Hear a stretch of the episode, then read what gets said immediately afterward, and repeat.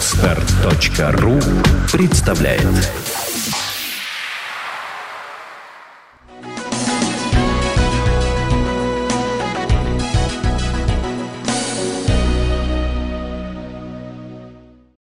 Всеми вопросами стратегического характера занимаются по-прежнему американцы в России. Вот как они это делали в 1991 году, они тогда еще и прямо управляли, так и занимаются вопросами системного стратегического характера.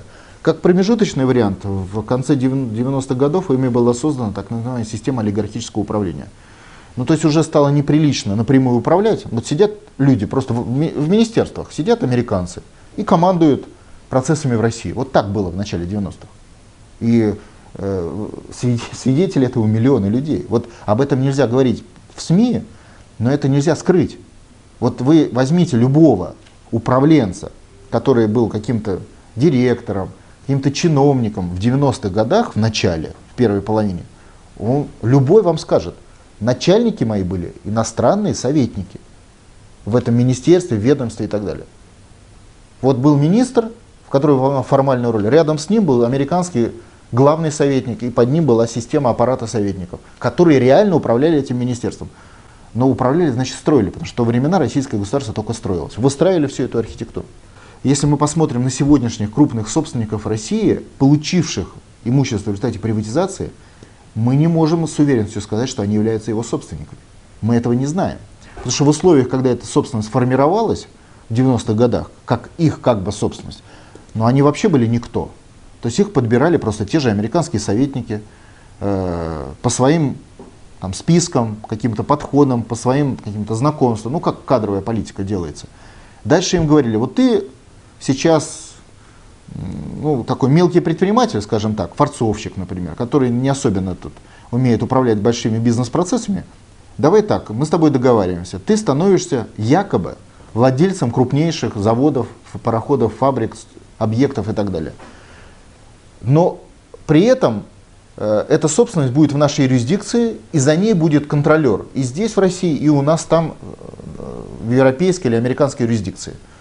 Но понятно, что в этих условиях с этим человеком можно было договориться о чем угодно. Можно было договориться о том, чтобы он делал вид, что он собственник. И мы до сих пор не имеем ответа на этот вопрос. И владельцы этих крупнейших предприятий и холдингов России, те люди с российскими паспортами или нет – Потому что, судя по тому, как она формировалась, это вполне может быть э, операция прикрытия вот этих инструментов собственности. Дальше в России запретили с этого момента иметь вообще э, собственность национальную крупную как класс.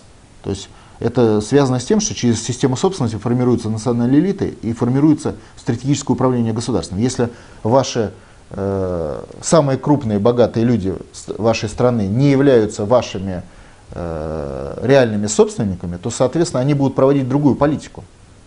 Э, тех, у кого находится их имущество, иначе они его потеряют, да просто они ментально в другой находятся идеологии. Их подобрали не просто так, для начала. То есть уже их подобрали, исходя из каких-то нюансов, для того, чтобы они э, были сориентированы на вот эту собственность и на внешнего заказчика. А во-вторых, ну они же хотят оставить наследство, они хотят оставить будущее. И приблизительно патриотизм, судя по вот нашим исследованиям, утекает где-то лет за 5-10. За 10. То есть человек любит родину, допустим, он попал в эту систему, он с ней согласился ради того, чтобы стать богатым человеком. Но 5-10 лет, и он уже не становится патриотом. То есть он уже ментально уходит в другую страну. И мы видим, как этот процесс происходит. То есть растут э, предприниматели до какого-то крупного более-менее объекта собственности, переводят в иностранную юрисдикцию, при этом он еще патриот он любит родину. А через 5-10 лет он уже все, он уже, вначале у него семья там переехала, дети стали там учиться. Он разрывается между ними в субботу-воскресенье в Лондон, в будние дни в Россию.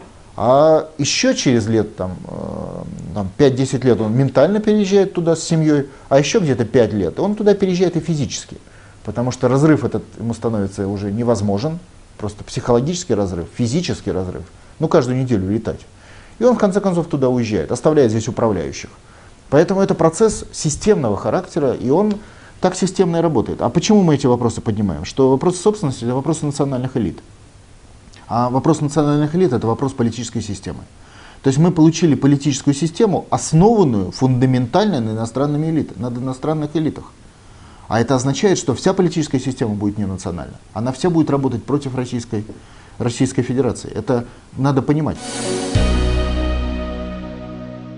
Скачать другие выпуски подкаста вы можете на podster.ru